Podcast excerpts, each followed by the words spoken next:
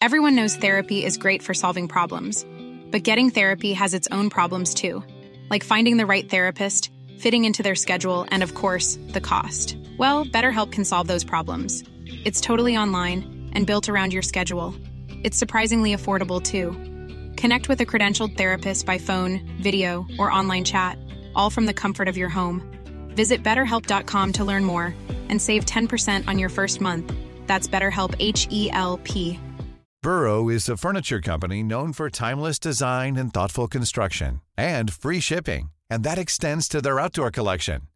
Their outdoor furniture is built to withstand the elements, featuring rust-proof stainless steel hardware, weather-ready teak, and quick-dry foam cushions. For Memorial Day, get 15% off your Burrow purchase at burrow.com slash ACAST and up to 25% off outdoor. That's up to 25% off outdoor furniture at burrow.com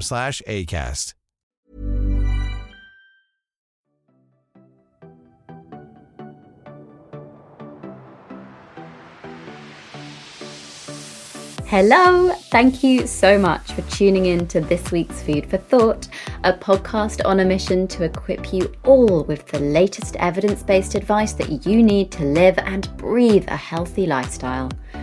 I'm Rhiannon Lambert, registered nutritionist, best selling author of Renourish A Simple Way to Eat Well, soon to be author of The Science of Nutrition out December the 30th, 2021, and founder of Rhitrition, London's leading private nutrition clinic. In each episode, we are going to be joined by guests, all of whom are experts in their field, so that together we can all learn fact from fiction and empower the healthiest and happiest versions of ourselves with our trusted expert advice. Few career paths require as much resolve and commitment as becoming a fully qualified health professional.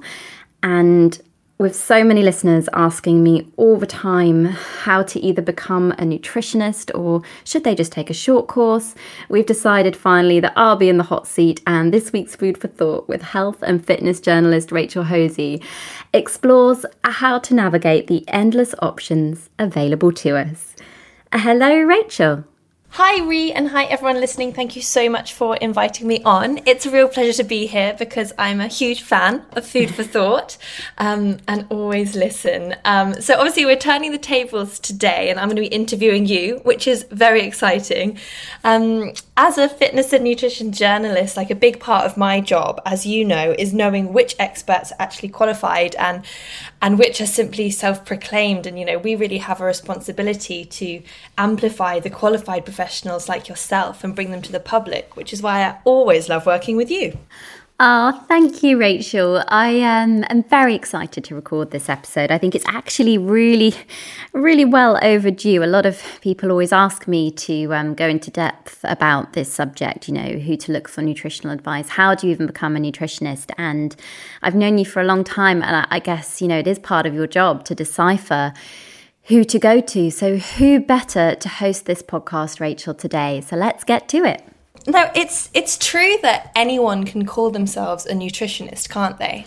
Yeah, um, I think that's a good place to start actually because it makes things really confusing and it's also really disheartening for registered nutritionists like myself that have spent years and years studying degree level science courses and someone can do a week's a week long course online and then call themselves a nutritionist. So for everyone listening, it's not a protected title, whereas dietitian is. So mm.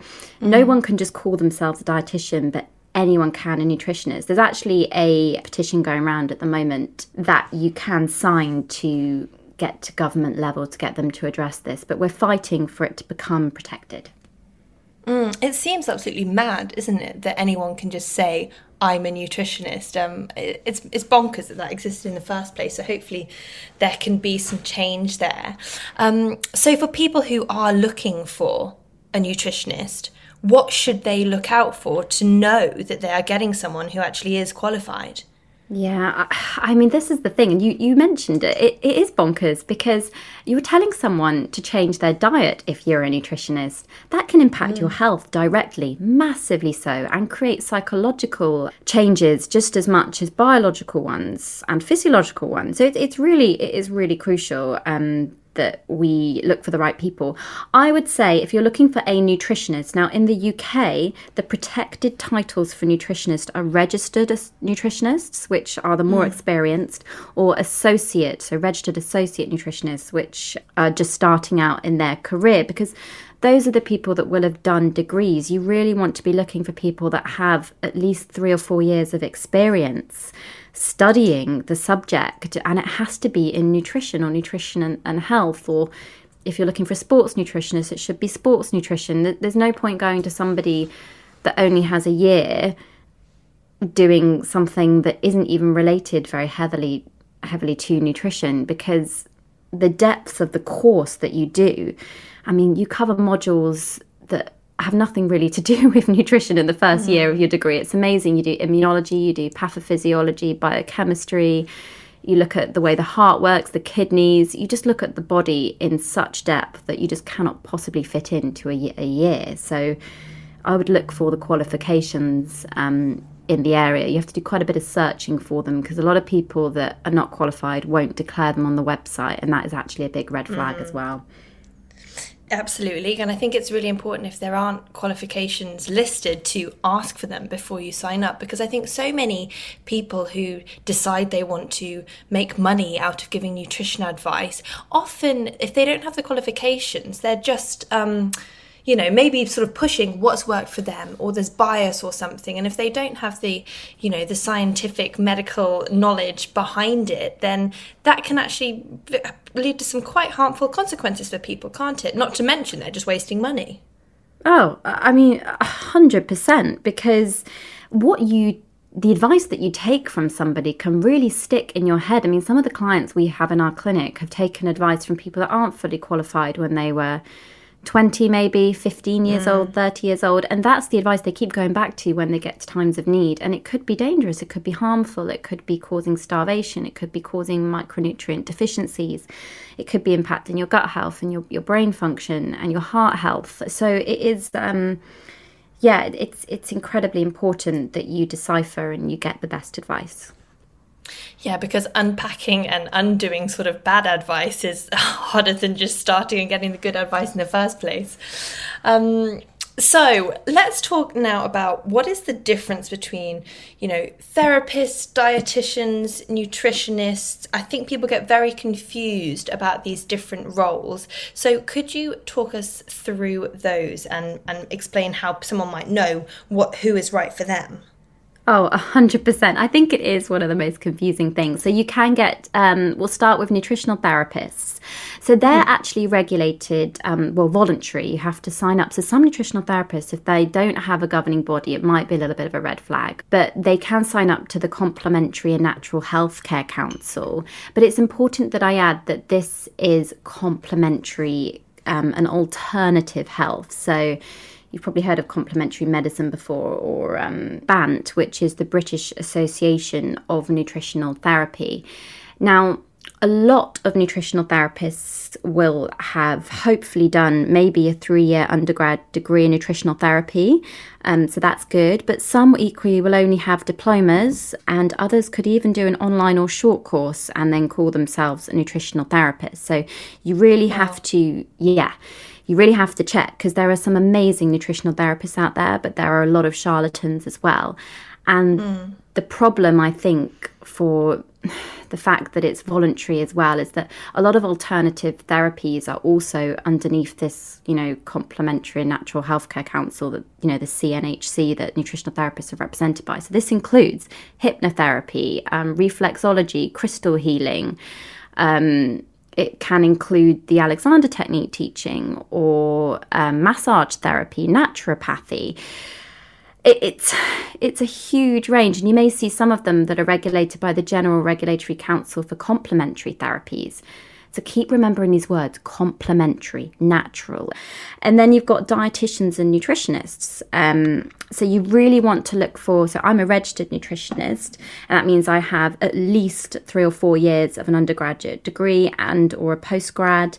Then I've also got three years plus of experience, and you have to do a complete portfolio. It's exhausting. You have to show how many hours of professional development you've done every year. So you've got a tick box there, and you are watched like a hawk by the AFN, the Association for Nutrition, who will basically pick you up if you don't stick to the guidelines and they're very very good at it they're rigorous and you know you have to mm-hmm. declare your identity and your character and you can be struck off the register so registered nutritionists that abide by the association for nutrition I obviously highly recommend. I know the study that they have to do, it's rigorous. And you start off as an A Nutra, which is A N U T R, and then you'll go up to an R Nutra afterwards. So it's a progression. When I graduated, I was a registered associate nutritionist, and then after three to five years, you become a registered nutritionist. So they're registered nutritionists, and we do pretty much the same training as a dietitian.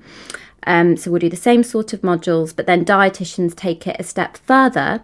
Now, they are protected, and dietitians are fabulous, and they will be protected by the Health and Care Professional Councils, which is the HCPC.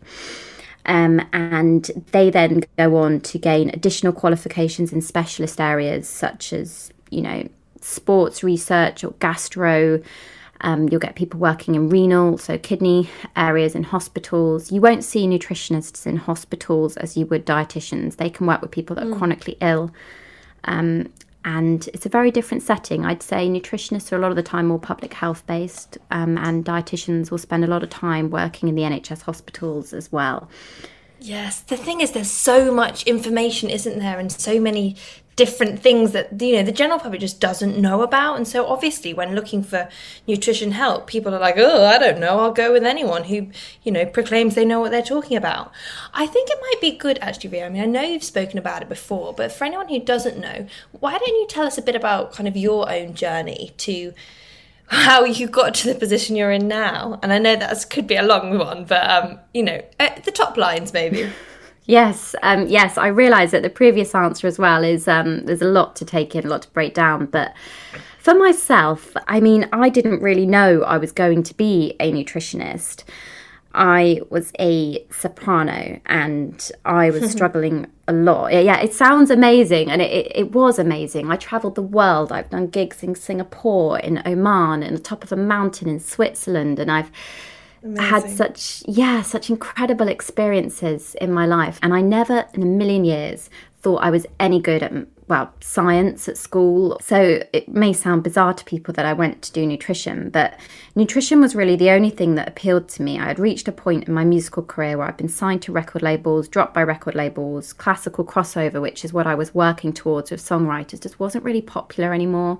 Times had changed and I um, went to a doctor, I remember, because I felt, I think I was depressed looking back and under eating, mm. and no one really diagnosed it. And he just gave me antidepressants and said, off you go. Mm. It, and looking back, I thought, this can't be it. And I enrolled at university when I was 21. And I enrolled in nutrition and health at Roehampton University. And I, I knew I wanted to do a degree because I'd read that if you qualify with a degree in nutrition, you are automatically on this register, which was AFN back in the time. It means you're, you know, more likely to get a job because the government recognises the AFN just as they do the BDA, which regulate dietitians, the British Dietetic Association. So I thought, okay, I'll be more likely to get a job. I need to make a living. I was juggling like four or five jobs at the time, and it was just all, wow. you know, it was just intense. I was studying I was working at the uni library doing night shifts. Um, I was working at the Royal Albert Hall. I was working at Jaeger and Karen Millen, concessions at House of Fraser. I was doing singing gigs, you name it. I was just, I just felt exhausted. I was like, I need qualification. I need to earn a living. I don't know how I'm going to survive. So mm. food appealed to me. and I enrolled, I'm cutting a long story very short, but that's when I enrolled in nutrition and health at uni. And now look at you. Amazing. Um, so, yeah, I mean, so many questions I want to ask you.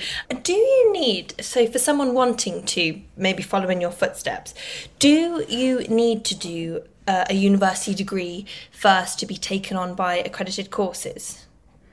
Yeah, so I would definitely recommend, and I know that it sounds overwhelming to anybody. The, the biggest thing I'm asked all the time on social media is I don't have time to go to uni. You know, I can't afford to go to university. And, you know, I took out loans galore.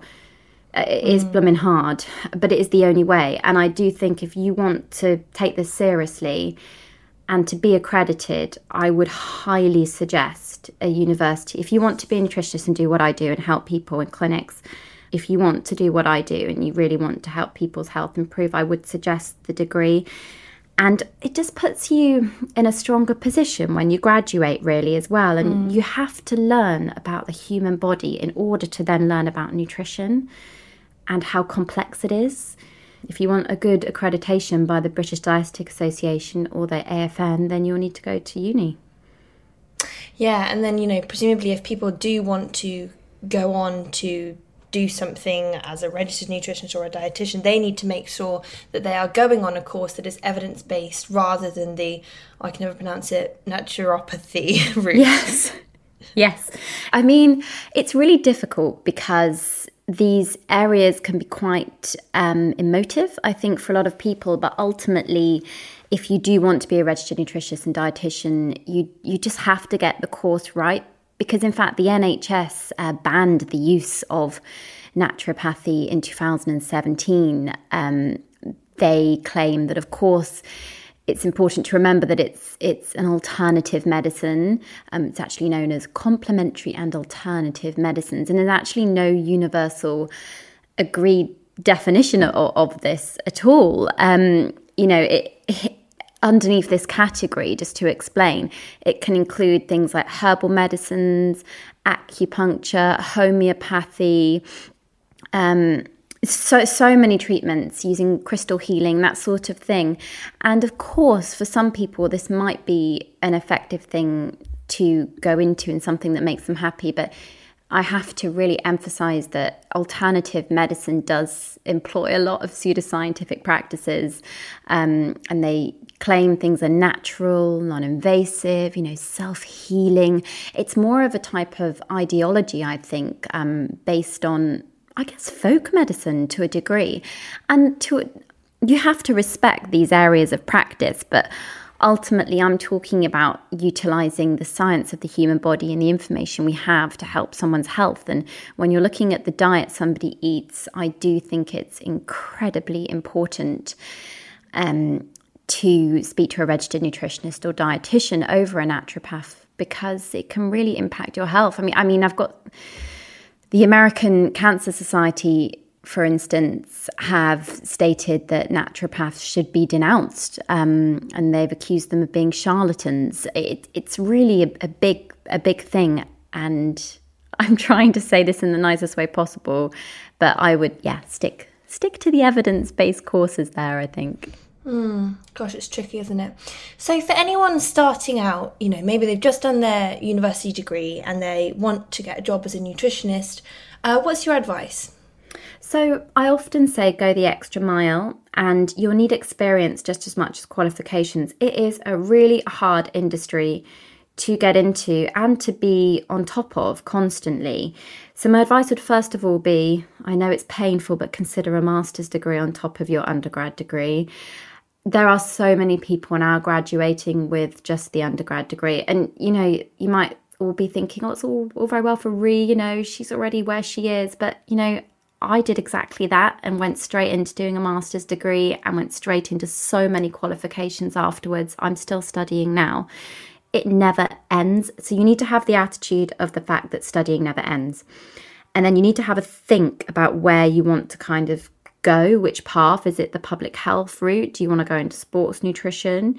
Do you want to look into psychological aspects of food? And then think about how you can tailor your education towards that route. Some of it will be getting jobs in the industry straight away, maybe graduate schemes. And you need a mentor. I mean, you really need somebody who's experienced to guide you through as well. And get that work experience voluntary. You know, it's unpaid, but do it during your degree mm. would be my biggest advice, Rachel, because, you know, I got a lot of my work experience during my second and third year at university, and that definitely helped. You know, it's so funny because it's similar. To, it sounds similar to my experience in getting into journalism. Yeah.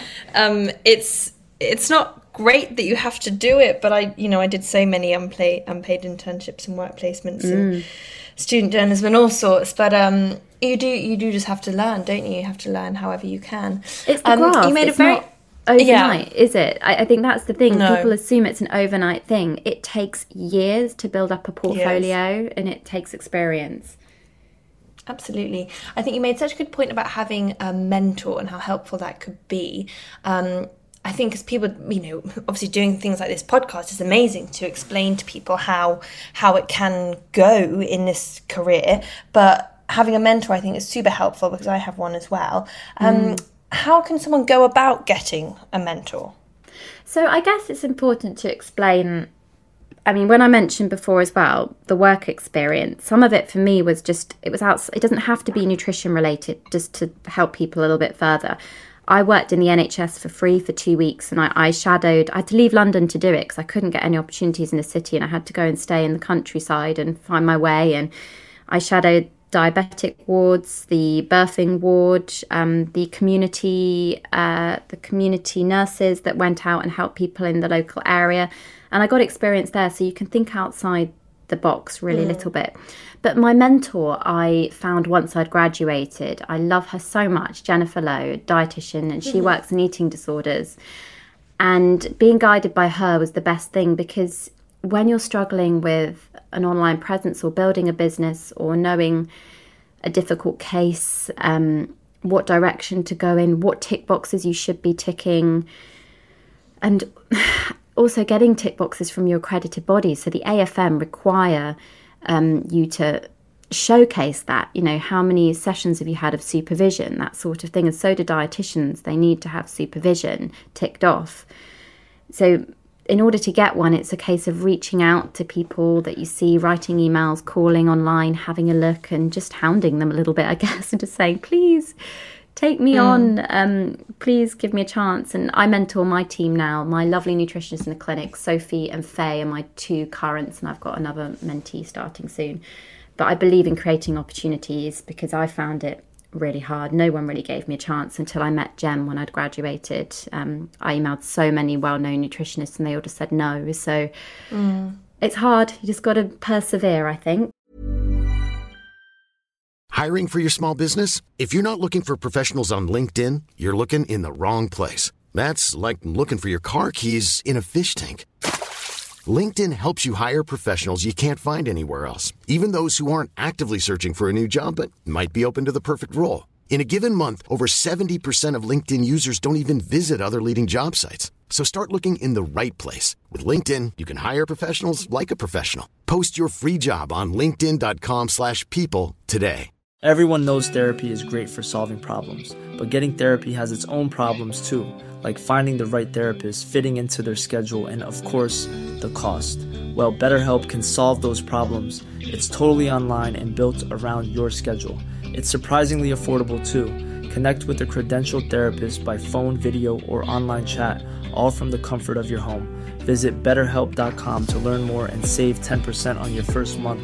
That's BetterHelp, H E L P.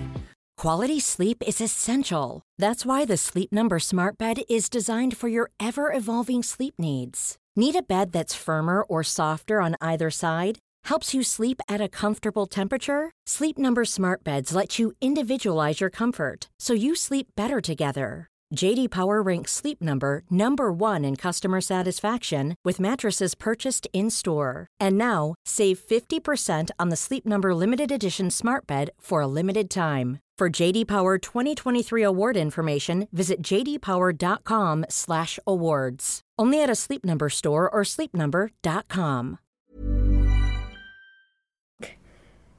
It's very hard and it's very good of you to give back. And I think, you know, a lot of people do want to do that, but it, it's the same thing about when it comes to getting work placements and stuff, isn't it? You have to sort of knock on many doors before mm. one opens and you have to not give up. And um, do so in a polite way, I think. Be enthusiastic and hammer, but politely.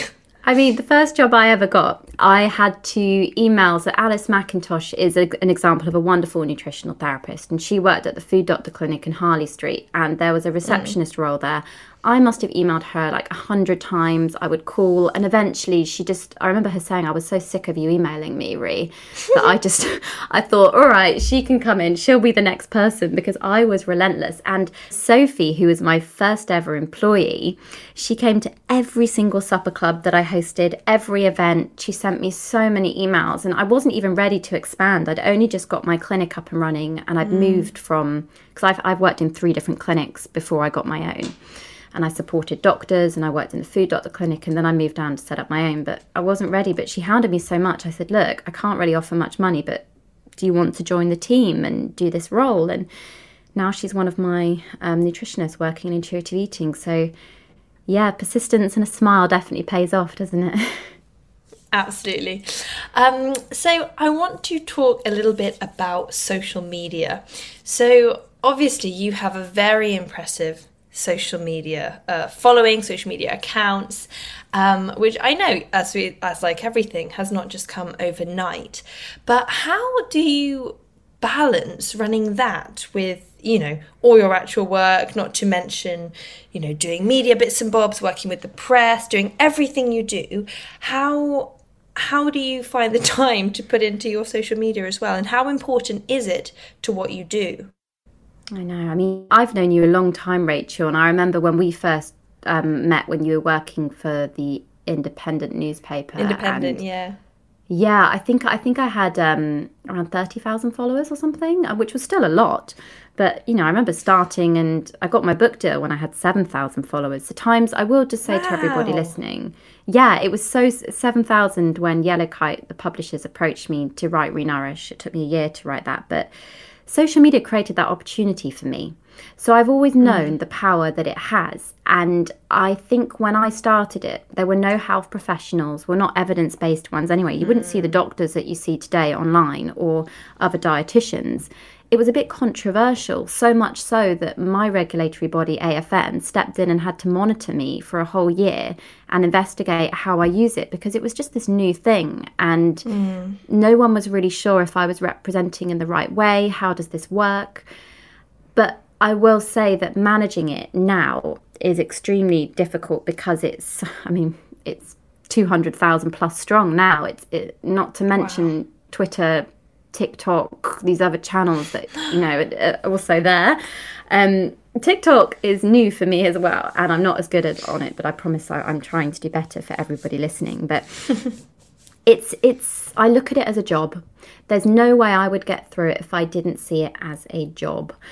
Mm. And actually, I created a different account to separate my motherhood journey with the nutrition yeah. one called At Re, because I definitely see nutrition as being a go-to place for trusted advice. And I think what I love about the nutrition community is it's just friendly, it's positive, it's built organically from day one. There's no cheating the system. It's pure yeah. graft and hard work. You know, I know other big dietitians and people that have bought followers, and I don't agree with that. I think it's important no. to do it from scratch. But managing it is, I schedule it into my day. When I get a moment, mm. I will do stories, and I believe that stories are important. And when I get a moment, I have a content schedule, a whole Excel spreadsheet of content going all the way up to September, October, and we're recording this in July. So I'm very driven and making time for recipe content, shooting things. It has to be looked at like a full time job. And that was hard at the beginning because I wasn't paid for it. Um, you know, you don't get paid to do a lot of this stuff. It's all free every single day. And now I do get the odd brand deal, but it still doesn't quite balance the amount of time I spend on it. But I know that it means I can chat to people and reach new people and create this podcast. So if anyone listening is scared to start, my advice would be just do it. Um, but mm. think about if you want to put yourself on or just use imagery, because that's a big decision, I think. Yeah, well, that was actually one of my questions that I was going to ask you about in a little bit, but we'll go on to it now. And I think so. Uh, how much do you think sharing you as a person, a bit of your personal life, has helped you grow your following and helped you establish yourself as a trusted source of nutrition information on social media. Because obviously, you know, like we say, one can just share infographics and all sorts. But I think actually what a lot of your followers love is feeling like they know you or at least a part of you. And it helps, I think it helps you, you seem you know, like a qualified expert and someone they can trust and someone authentic?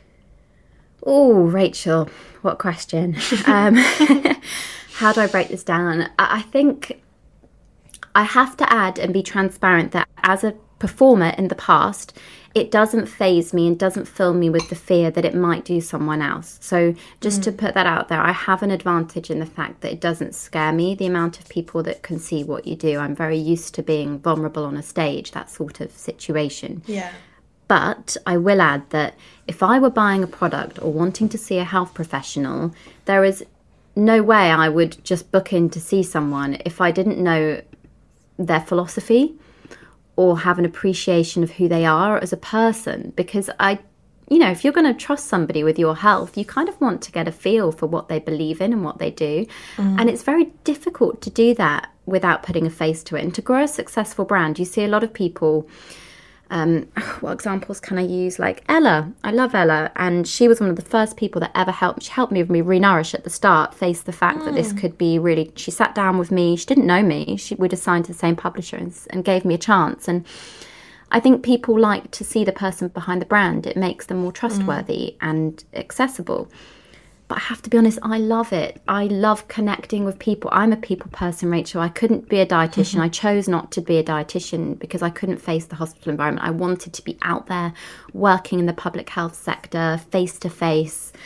That's just who I am and to answer the question, I do think it does help with growth on a platform like social media because it's just more engaging to see someone's face rather than a static image. I would add seriously that social media for me came after I had a degree under my belt mm. and a master's degree at the time.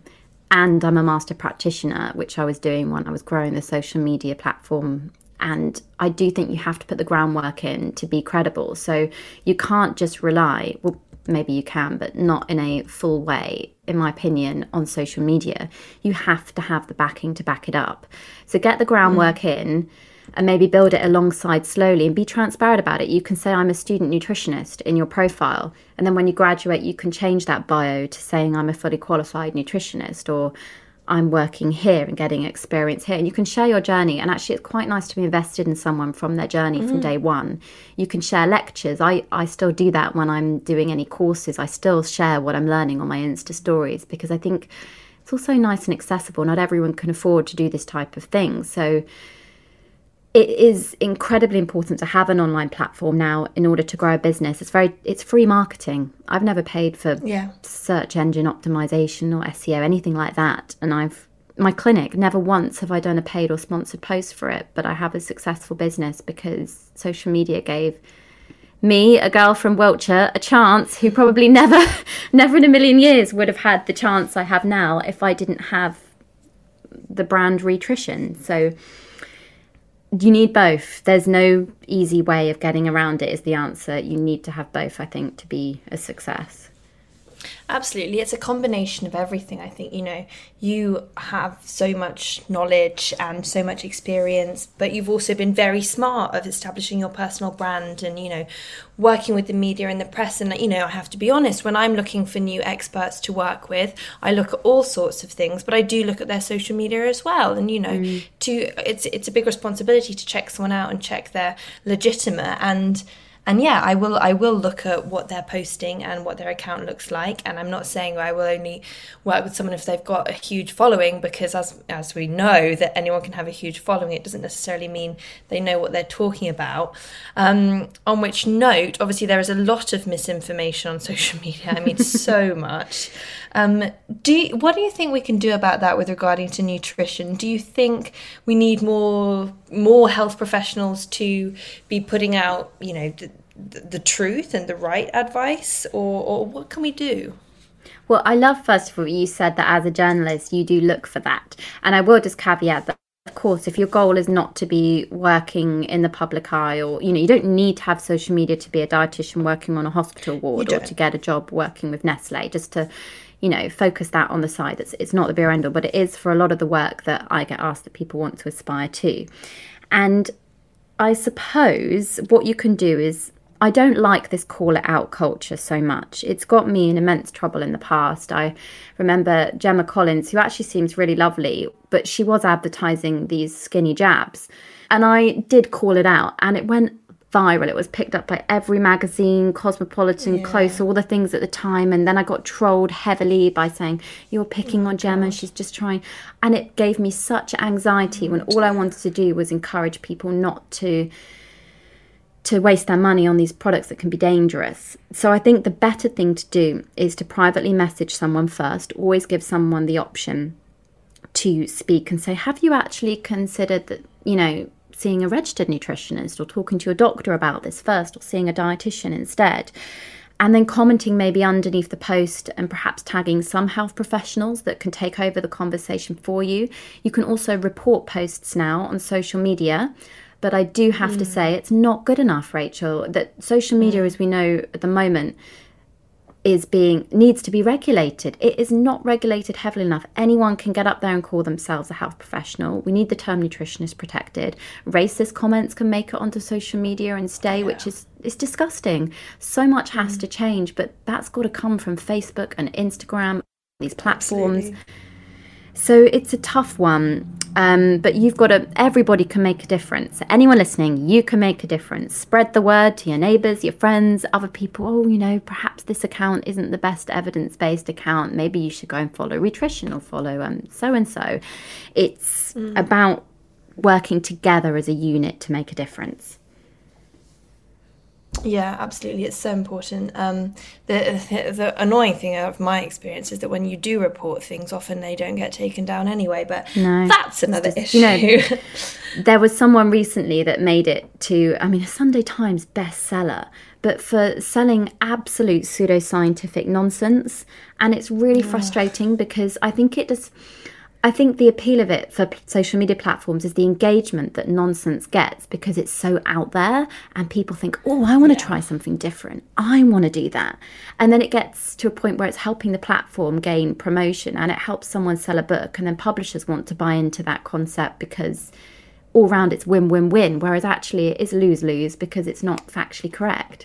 It's just awful. Well, I think the trouble is as well a lot of the time the actual good health advice is is not sexy no. is not jazzy it's it's it's simple and it's basic and it's nothing new. So mm. if someone comes out there with something different or outrageous or you know probably too good to be true or or ridiculous or whatever it is, something different, then you know a lot of media organizations will jump on that or publishers or you know something that has some sort of juicy hook to it people suddenly want to listen to. But whereas actually, what we, we know that the real health advice we should be following isn't isn't out there. I mean, when I say out there, I mean in a sort of anything dramatic way. It's it's simple, and that doesn't mm. necessarily always get the headlines. But and um, the health professional will take into account that not everyone has the same financial access to things.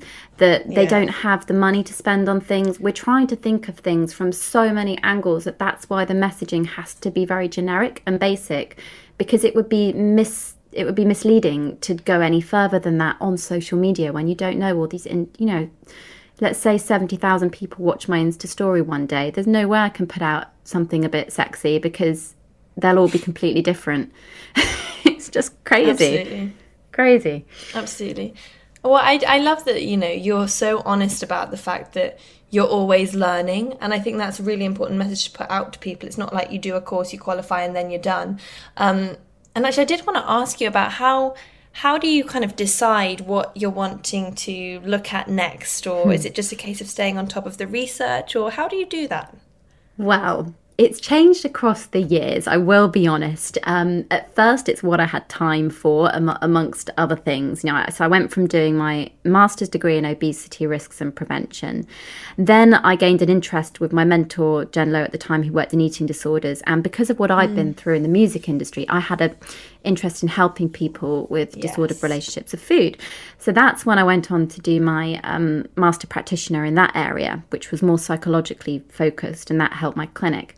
Mm. But then it mm. became more about what can I do to help the clinic and uh, you know expand my expertise so i enrolled at monash university and did an extra um, course on pre and postnatal nutrition I enrolled with accredited mm. sports nutrition diplomas, um, which meant I was able to work with footballers like Cesc Fabregas, work with Ronnie O'Sullivan. I actually have a book with Ronnie. Amazing.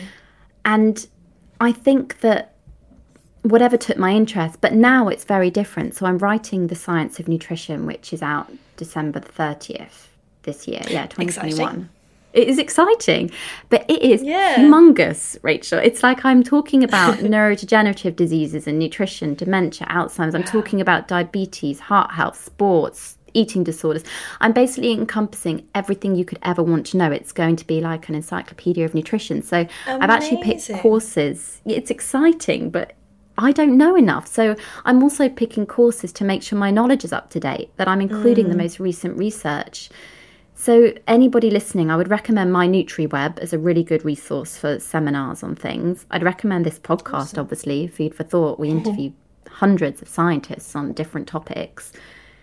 And just go with what you're going to enjoy. There's no point enrolling in something that you're going to have no interest in. You really have to make sure that you have a vested interest in wanting to study because science is hard to break down when you're not interested. Oh my gosh, absolutely. It's very hard. Yeah. Um, but yeah, easy if you're interested in it. Um, Rhi, I could ask you questions all day about mm. this, but I am conscious of the time and we do have some questions from your lovely followers. Yeah. So, shall we move on to them? Hit me. okay, so Alicia has asked, what do you think of all the fitness influencers' personalized diet plans? And you know it is hard because I know they come from a good place and uh, it de- it depends on how the individual consuming content, I always say this, takes the advice that's given or the information. Do they take it as inspirational gospel? And the problem I find with it is that often the influencer won't have any training in nutrition. So the diet plans will be very generic or extreme. So I personally think don't follow a nutrition plan from someone that isn't a registered health professional in the world of nutrition, would be my answer to that one. Excellent. Um, so Lana has asked, why do so many pseudoscientific people get published books? it just makes me want to cry. Lana, Rachel makes her job harder too, I'm sure, because you probably have to feature some of them. Maybe it, it's it's blooming tough, isn't it? It's because the world still, unfortunately, I don't want to get political, but it revolves around money and an interest. And as long as there's an interest for them, they will still keep getting published. And people aren't educated enough to see red flags, and they may they prey on the vulnerable, and that gets a lot of buys and a lot of sales and a lot of clicks. So that's where they get published because they'll be guaranteed to make a Sunday Time bestseller and be in the top 10. And at Christmas time, I mean, the one thing my book is going head to head, it does every year with all the celebrity mm. diet plans and pseudoscience books. It always happens. I'm always out at this time of year, which means it's so hard to cut through because you're up against this huge following of impressionable young people. And, you know, my science of nutrition, as much as it's going to help more people, probably won't, maybe won't appeal as much as a book about coffee enemas. I don't know. it's hard. It's really difficult. It's very hard. So Daisy has said, I'm not studying nutrition at uni, but will do a master's. Is that good enough? I mean, it depends what your undergrad was, Daisy. So, if you had a scientific undergrad, you'd be able to get onto a master's degree because you wouldn't actually be able to access a master's degree in nutrition without having a scientific background. So, a lot of people I know have had to do top up courses to um, get the science qualifications to enable them to then get onto the master's degree in the first place. So, check the master's degree is accredited by the AFN or the BDA um, because this mm-hmm. doesn't exist in nutritional therapist land in the same way. Um, I think there's only just recently been good degrees in nutritional therapist remit. So it could be enough depending on what you spent your life doing before. Uh, but most of the time, I would say that you probably need a bit longer than a year. Mm, I think that makes sense based on everything we've yeah. talked about. Um, yeah. So Mia has asked a question which we've kind of already touched on, but she says, Do you think nutritionist will ever become a protected title? Yes, I do. I do. I have faith. I'm very, I'm a very, op- I live my life having faith because if, if I didn't believe that, I would find it hard to campaign for it. So my answer yeah. will be yes, but it's probably not the government's top priority with COVID and everything that's happened at the moment. But hopefully we'll get to the top of the list again soon. It does seem like, you know, more and more people are highlighting how problematic it is that mm. that it's not protected. So yeah, hopefully we do get there. Um, and so, final question from Hattie is My new PT tells me he's a nutritionist, but tells me to eat less carbs. Mm-hmm. Does that mean he's not qualified? So, Hattie, I think you know the answer to that yourself from asking the question.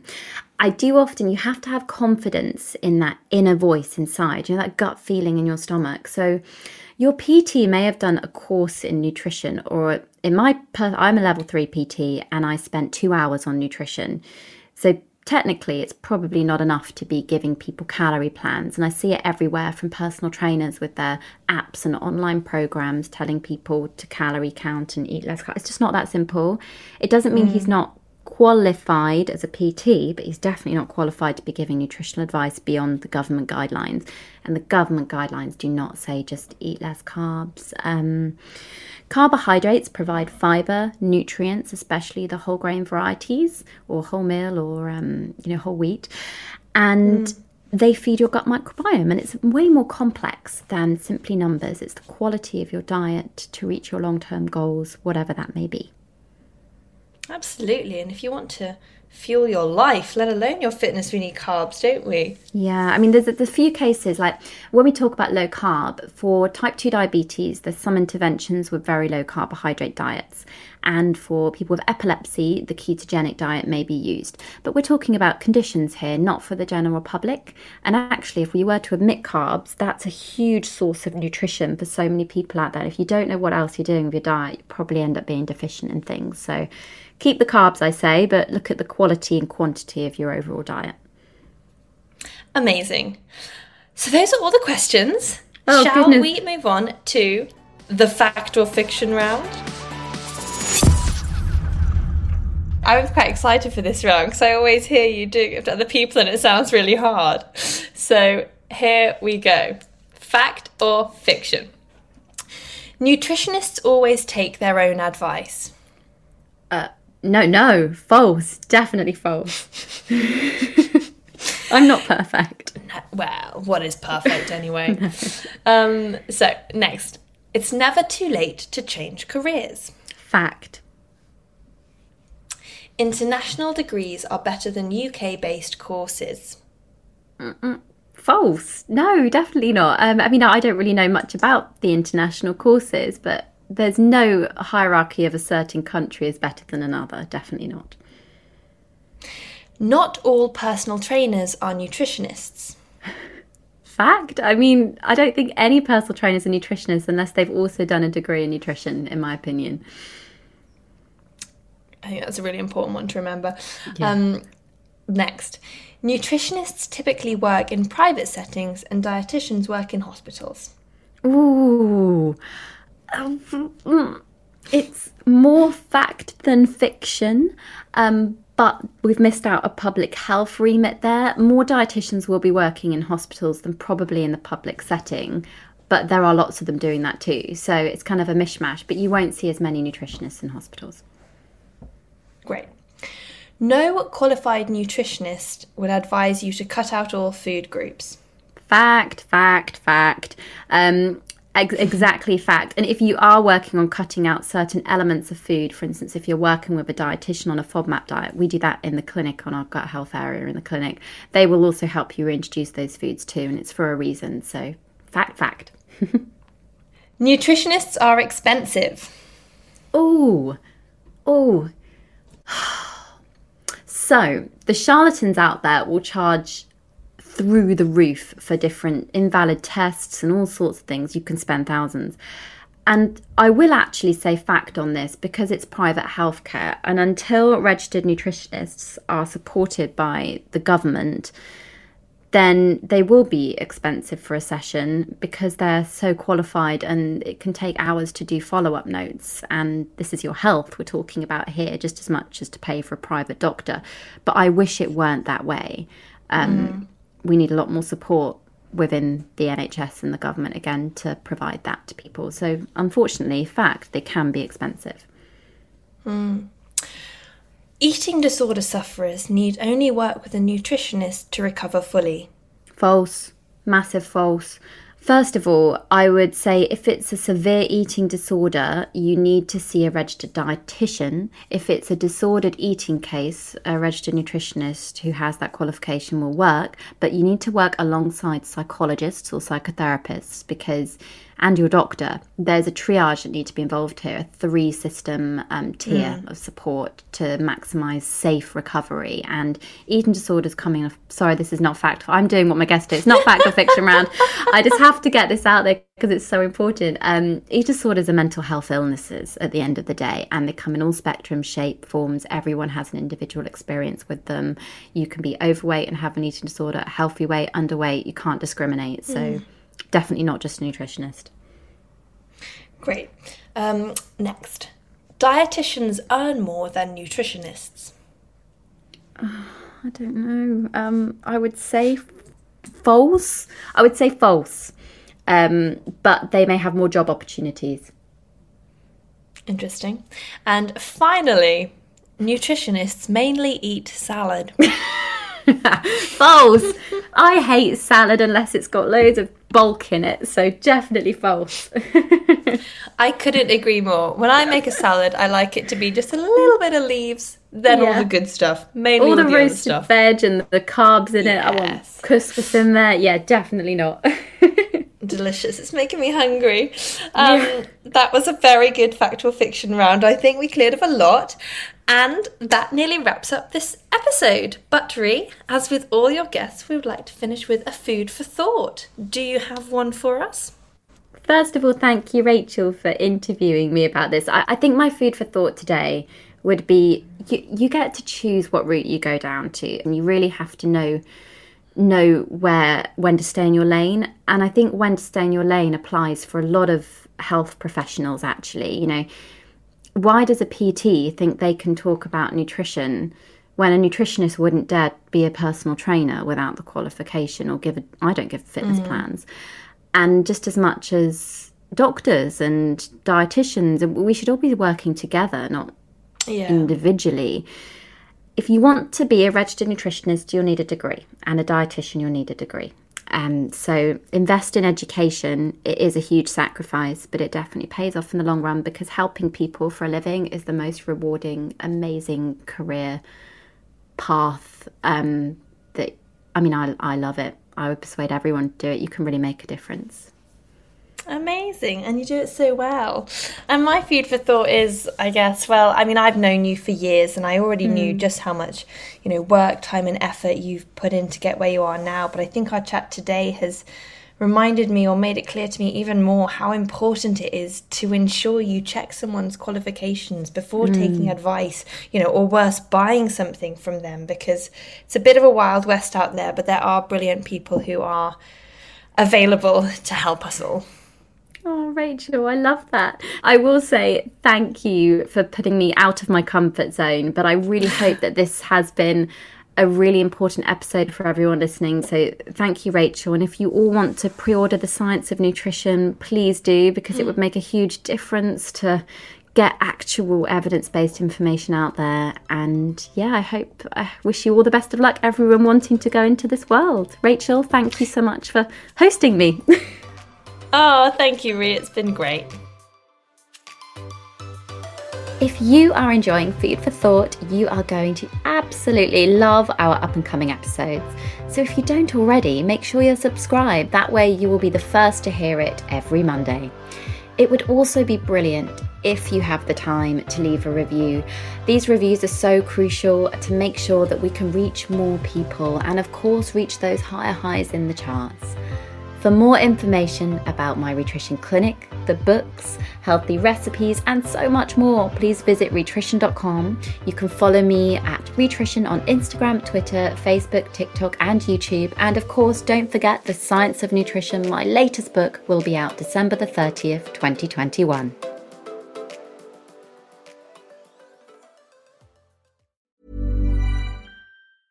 Mom deserves the best, and there's no better place to shop for Mother's Day than Whole Foods Market. They're your destination for unbeatable savings, from premium gifts to show-stopping flowers and irresistible desserts. Start by saving 33% with Prime on all body care and candles. Then get a 15-stem bunch of tulips for just $9.99 each with Prime. Round out Mom's menu with festive rosé, irresistible berry chantilly cake, and more special treats. Come celebrate Mother's Day at Whole Foods Market.